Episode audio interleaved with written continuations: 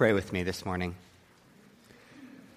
Father God, I just acknowledge that we all come from different places with different burdens and um, often heaviness uh, from the week that precedes each Sunday morning. Lord, we come and you meet with us and you speak to us through your word. I pray by the power of that word, by the presence of the Spirit, that you might minister it to each of our hearts and meet us in the midst of whatever it is that we're coming with.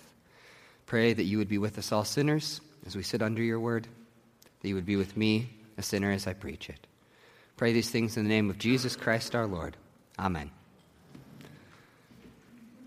It's good to be with all of you this morning. I'm going to do this for a few more weeks at least, but my name is Eric. I'm the new pastor here at Kishwaukee. I don't know when that actually expires. New probably doesn't expire for years, but um, but it's really good to be with you all. We're continuing our series through the book of Colossians this morning. If you haven't been with us the last few weeks, we've been working through this book where Paul is writing to this church in Colossae, a church that he himself has never actually visited, and is reminding them of the foundational truths of Christianity. He's reminding them to kind of keep the first things of the Christian faith first. And so I read this passage. I was thinking this morning, um, some of you might be aware before we moved here, uh, we lived in Lincoln, Nebraska, and I worked part time as an assistant pastor for some time there, but I also worked full time as a manager for a giant retail corporation. Um, and among the many lessons that I learned in that job as a manager, and one of the ones I enjoyed the least, was learning how to talk about yourself. See, there's this thing that happens in the business world, especially in big companies, where it's easy to get lost in the shuffle, and so you have to point out to people the things that you're doing. One of my managers called it spotlighting what you're doing. So when your boss asks you how things are going, you're not supposed to say fine. You're supposed to point out to him all of the great ways that you're doing a really good job at what it is that you're supposed to do. And that was a big adjustment for me because in the world that I came from, you just don't do that. You don't talk about yourself. You, um, Every time I spotlighted some achievement, I felt like that guy at a dinner party, right? The guy who's like, This is a delicious steak. I haven't had a steak this good since I signed that multi million dollar in Houston last year. And you just want to punch that guy.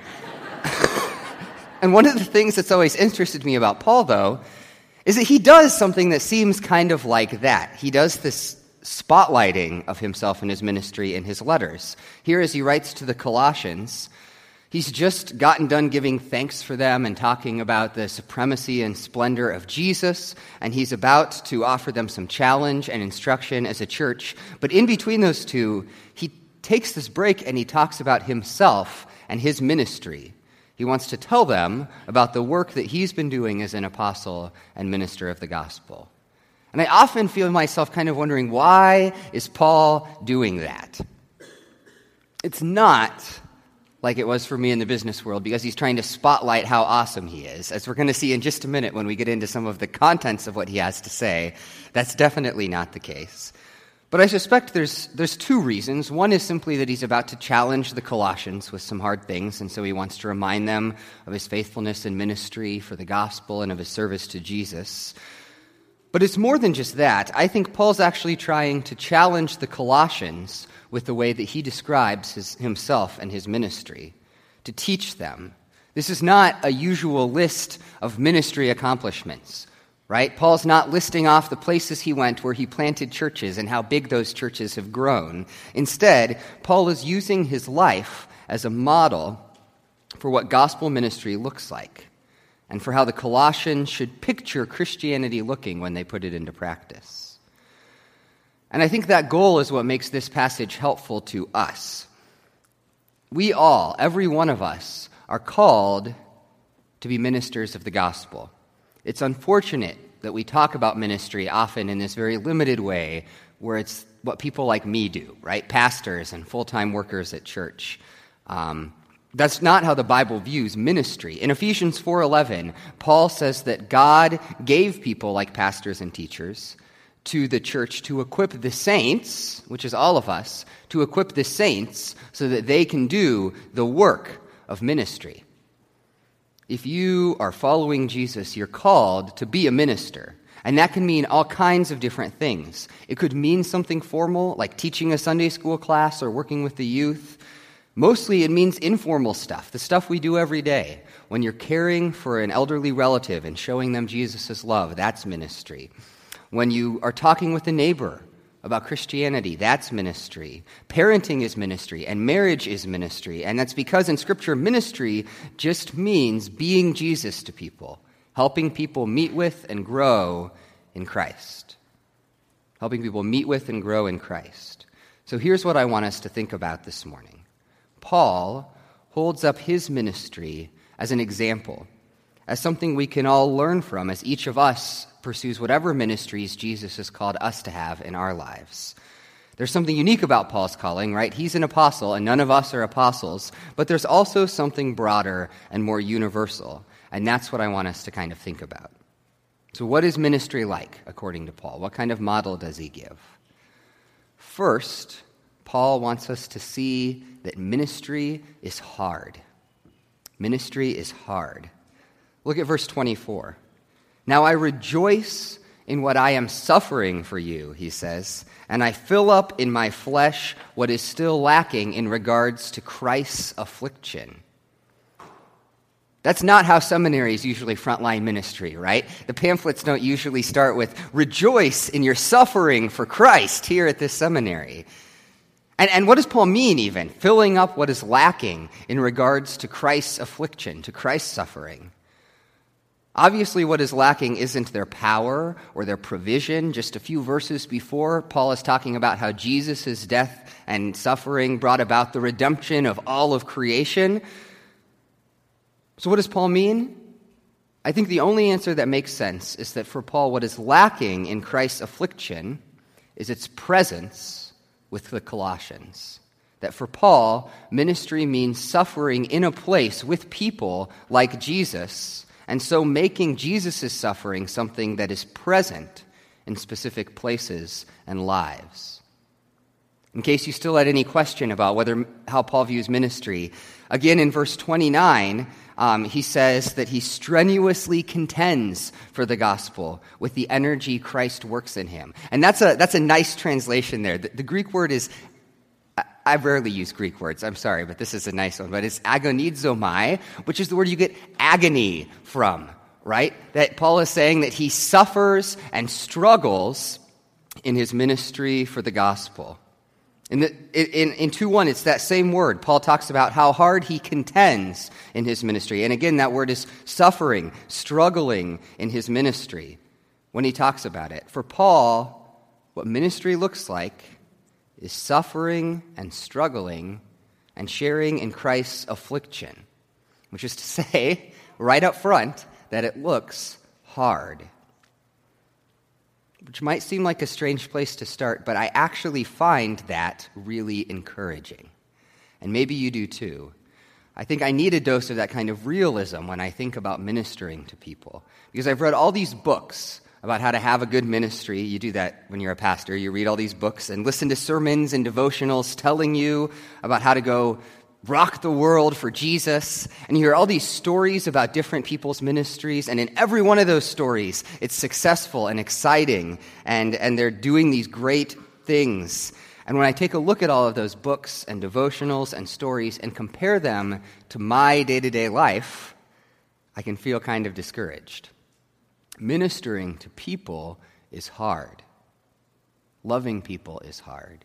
In part just because people are hard, right? Especially when you're forced into close proximity with them. You and I are hard to live with and minister to. And what's more, the work we're called to is hard. If ministry looks like filling up what is lacking in Jesus' affliction, and what's lacking is someone suffering in a way that is present, then stepping into ministry means step, stepping into a place of suffering and hardship. I had the chance to talk to several of you who are engaged in caring for elderly parents this week as I was thinking about this sermon. And one of the things that always strikes me is how thankless ministries like that can feel. When the person doesn't necessarily, they're not necessarily grateful for the care that you're giving them, they don't necessarily even want to be ministered to and cared for. Uh, and that doesn't mean, though, that you're failing in your calling as you try to show love and care to, to them, that you're doing God's work. in that loving care, and He's pleased. And that in many ways, the struggle and suffering that you feel as you try to walk into that and lean into that, that's proof that this is the kind of ministry that Paul is calling us to do. Satan attacks us in all kinds of ways.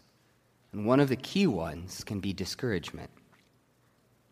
One of the main ways I think that we can be discouraged in our ministries is by believing the lie that if we were actually doing what God wanted us to do, things would be just a little bit easier.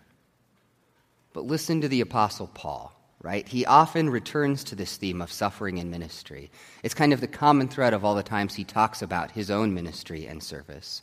And in 2 Corinthians 11, He's confronting these false teachers, and he decides to really lay out his ministry cred, to really show why he's convinced that he's doing the Lord's work. And here is how Paul describes his life in ministry.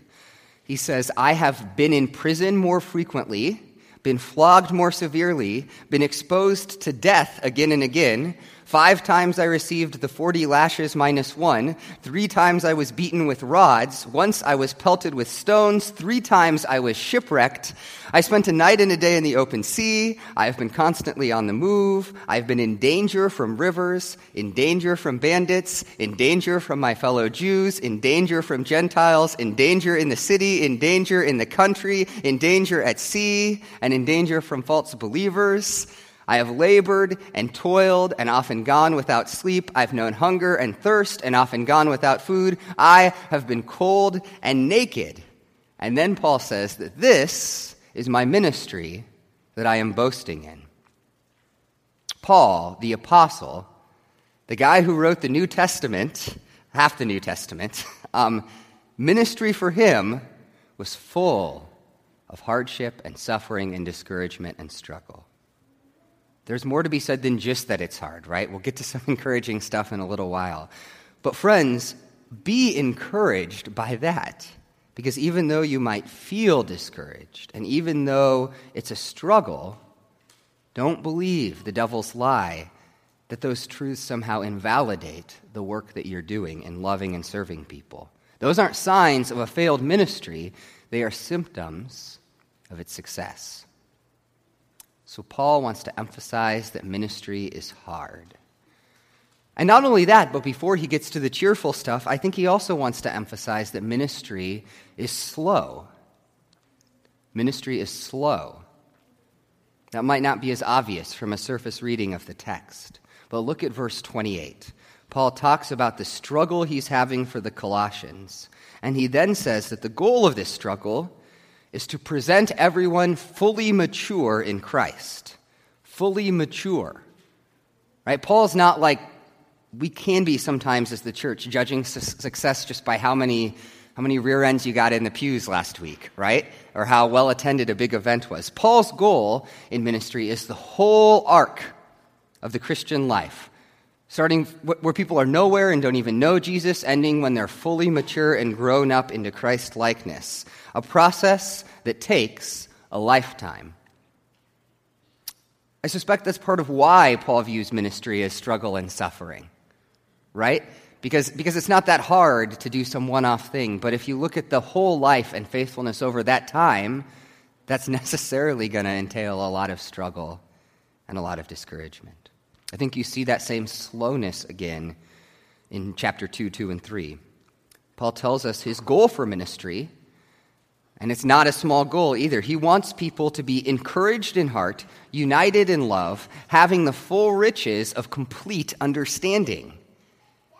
Again, just notice how those long term, those are long term goals, right? You don't get people fully united in love with a complete understanding of the full riches of the gospel overnight. That's not something that you can do in a single sermon or weekend conference. It's a labor of years. And this is actually how Scripture usually views ministry. When we read the Bible, we can sometimes focus only on the kind of really exciting moments, the flashy moments, the big crowds that follow Jesus sometimes, or, or early in the book of Acts, these big conversions. But even in the Bible, those moments are exceptional. Ministry, instead, is usually patterned after the Great Commission in Matthew 28. Ministry is about making disciples, which is the call of that com- commission. A process that starts before people are even Christians and encompasses them be, becoming Christians, being baptized in the Great Commission, and then continuing on as they grow in faith until ultimately what Jesus says is they learn to obey everything that I have commanded you, which is not a place that any of us have even arrived at yet. That the Great Commission is that same sort of great arc of Christian life kind of vision of ministry. And I suspect that that's why the Great Commission ends with a promise that God is with us always, even to the end of the age. Because if you're going to engage in that kind of ministry, you need his faithful presence. And it is important for us, I think, to recognize that ministry is slow too, as individuals and as a church. On an individual level, it reminds us that ministering to someone is almost always going to be a long term process. If you're anything like me, you tend to just want to fix things for people, right? You've got a problem, let me fix that, let me deal with it. You're wrestling with an issue, let me solve that issue for you. But the thing is, issues are rarely that easy to actually solve. People are deeply resistant to simple fixing. We can grow impatient when change seems slow or faltering, but that is exactly the kind of ministry Jesus is calling us to. I think about, I mean, I was thinking this week, honestly, about ministering to people in the midst of grief, right? I've been the last few days, you know, sitting with the Muellers and watching, you know, the grief that they've been experiencing with the loss of their daughter. And a temptation when we're confronted with grief is to try to fix it. We say these trite things to people that are grieving that she's in a better place, or God has a plan. And those things are true, but the way we say them seems to imply that we expect that to somehow fix the sadness and pain that they're feeling, that it's going to somehow make it less tragic. But they can't. Instead, trying to trying to fix it with those kind of easy truths, the heart of Christian ministry to the grieving is instead to enter in to grief with them, to open ourselves up and share in the sadness and pain and sit with them, bearing the weight of that suffering, just like Jesus does. And to do that as long as it takes, which is a long time. The opposite of those simple truths is, a, is, is, is just being with people in their pain and sadness in a process that could well take years. The heart of it is just to enter into the darkness of grief with people and stay there with them, even though that darkness is going to linger. It's taking the time that ministry is going to take. More generally, ministry being slow means that, that the area of ministry that God has given you just be encouraged to stick with it and don't give up. That neighbor that you've befriended, that coworker you've been praying for, it's not a failure of your ministry to them that they aren't fixed yet or that they never seem to be fixed. Paul uses the analogy of maturity here in this text to talk about ministry. And as anyone who's been around kids know, maturity is a long process. As a church, we also need to be mindful of the fact that ministry can be slow in particular, that should remind us that the church should always be invested in the long term with people. I think we can tend to look at churches the way we watch fireworks shows, right? We're just looking for the next kind of explosion, the next exciting thing, the next, the next big event that's happening. But the problem is that if you try to create a fireworks show in your church, all that you end up making is a series of flashes in the pan not something that lasts, not something that grows people. Our calling as a church is to make disciples, to encourage hearts and unite people in love and grow them towards complete understanding of the full riches of the gospel, as Paul put it in this text. And that kind of ministry is always measured in the long term. One final practical note as we engage in that kind of slow ministry. Um, I find the reality that ministry is slow, sort of like it's hard, actually encouraging sometimes because it reminds me that ministry is ultimately in God's hands. That rather than trying to fix people, but what we are being called into, individually and as a church, is to be part of a process that people are walking through. Part of a process of love and gospel truth that hopefully helps them to grow, but that often, because of the slowness of the process, is one that we're not even going to see the fruits from. But that doesn't mean that our ministry in those moments isn't hugely important. It just means that God moves at his own speed and not at ours. And I have to tell you a story about that. I have a dear friend, uh, Mark, who's a pastor who grew up in Australia, um, which is not a particularly religious country. And so, Mark, he was in seminary in Australia, and he had a friend who one day, who, the friend was in seminary too. This friend went to a new barber because his normal barber was out of town. And he's sitting in the barber chair, and this friend is reading one of his books from classes, and the barber gets interested and he asks him about it, and they get into this discussion about Jesus and Christianity, which in Australia apparently is not something that normally happens. And the barber wasn't a Christian, but he had all these questions for Mark's friend that he asked him. And so uh, Mark's friend was excited. He's like, this is this great ministry opportunity. And so a few weeks later, when he needs a haircut, he comes back to this barber, and the barber remembers him, and he says, I've got more questions for you. And they talk about more questions related to Christianity. And he goes back a few weeks after that, and he's, he's so convinced that this is this ministry Jesus is giving him, he starts getting his haircut every week simply so that he can sit with this guy and, and, you know, and answer his questions. But over time, that excitement for Mark's friend waned. The barber always had more questions, but he never, he never seemed like he was getting anywhere, right? There was never any change. He never was becoming a Christian. And over time, Mark's friend got discouraged. And so after, uh, he said it was a little less than a year of weekly haircuts, right? Um, his friend ended up just going to another barber.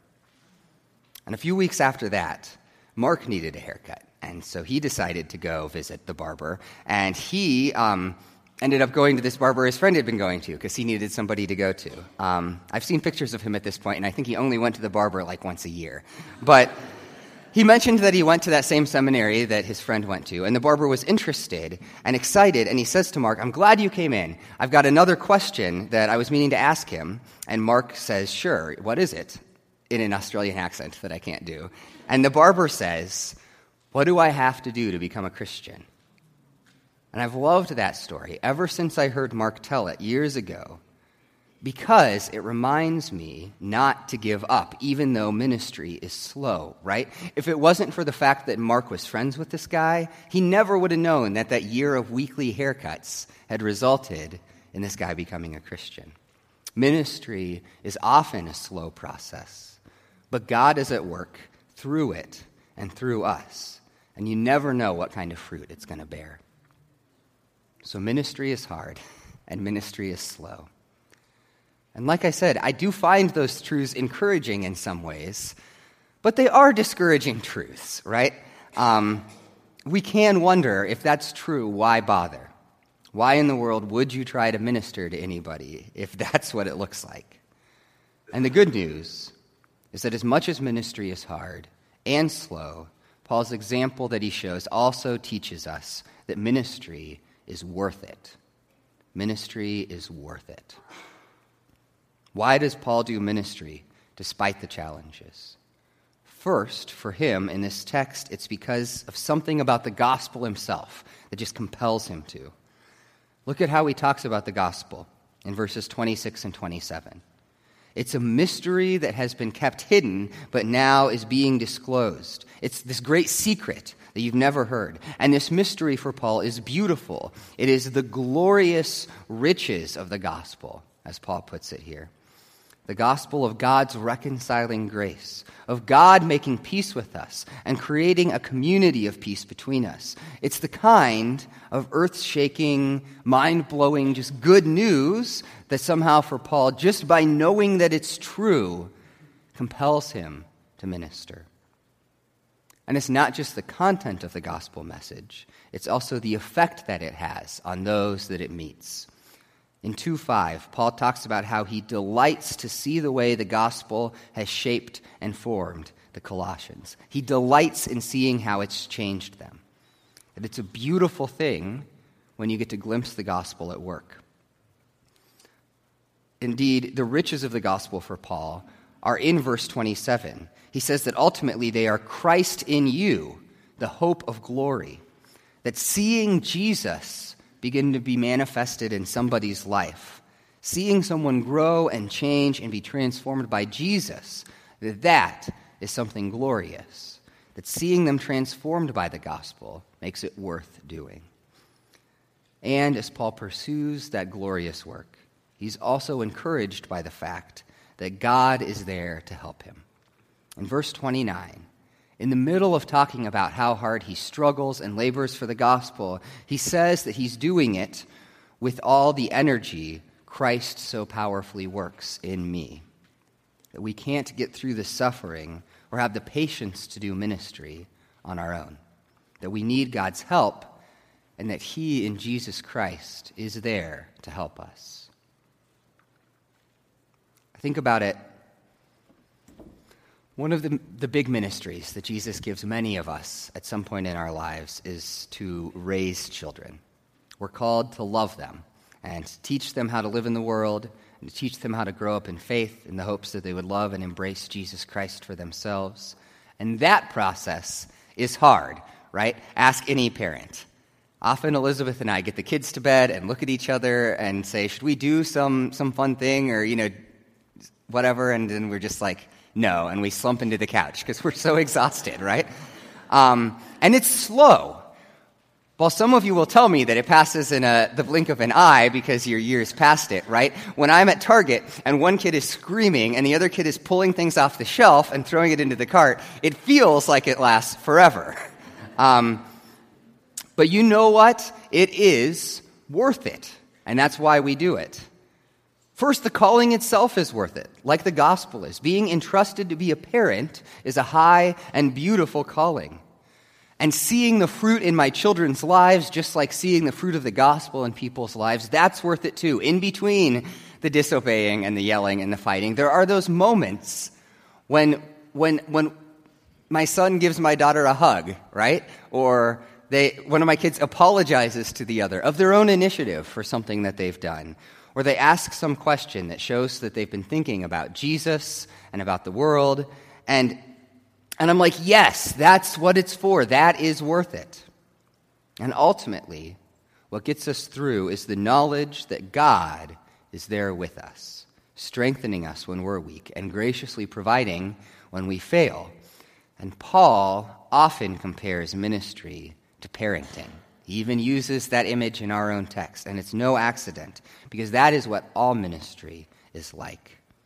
It is hard and slow, but it is worthwhile because of the incredible calling we have to be Jesus to those around us, and to see glimpses of the fruit of that calling, and to have God help us along the way.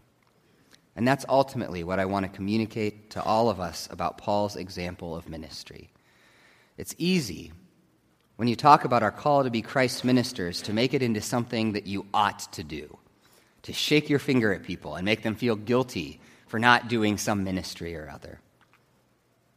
What I want us to feel instead is just how beautiful this calling that Jesus gives each of us is. That sharing in Christ's affliction is not pleasant, but it is a noble and great calling. You are somehow being Jesus to people. You're ministering Christ.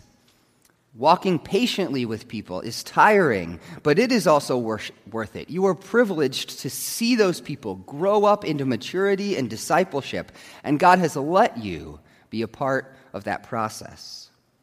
Many of us hunger for more of a sense of meaning and purpose in our lives.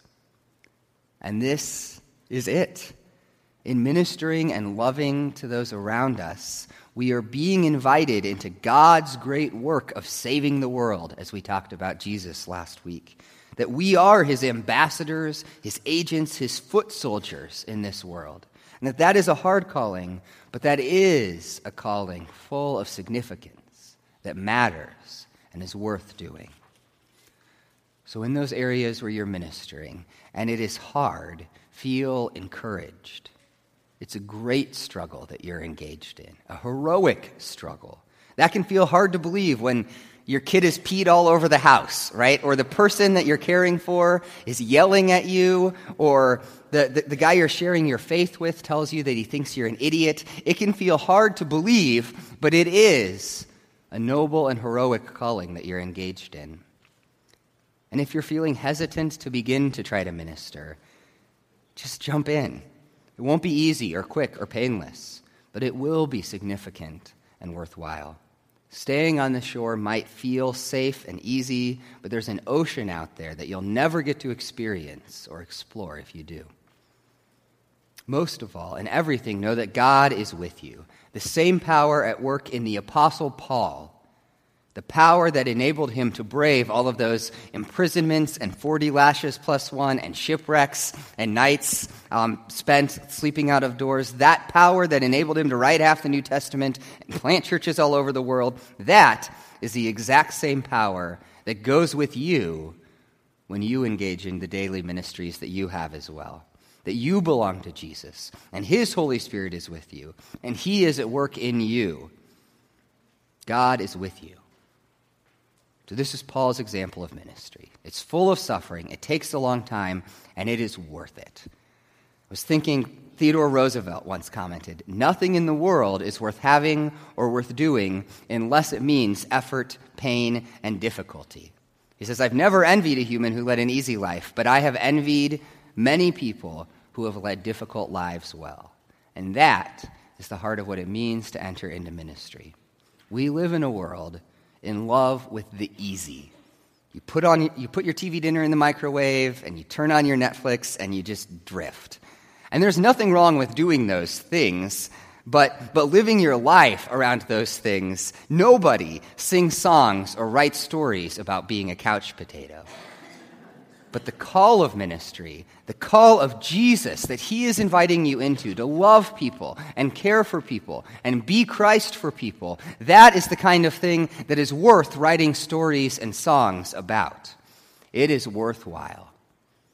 So come join the struggle or take heart in the midst of it because Jesus Christ goes there with us and he supports us, and it is worth more than we could ever imagine.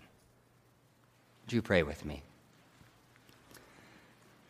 Father God, I recognize that the life you call us into as Christians is hard and that it can challenge our patience. But I give thanks because it is, it is something that, that is just worth leaning into, and it is something even more that you meet us in the midst of. That you are with us, that you support us. And I pray that you would just encourage all of our hearts as we walk out of this place to show your love proclaim your gospel grace to those we encounter. Pray these things in the name of Jesus Christ our Lord. Amen. Stand with me as let's praise the Lord.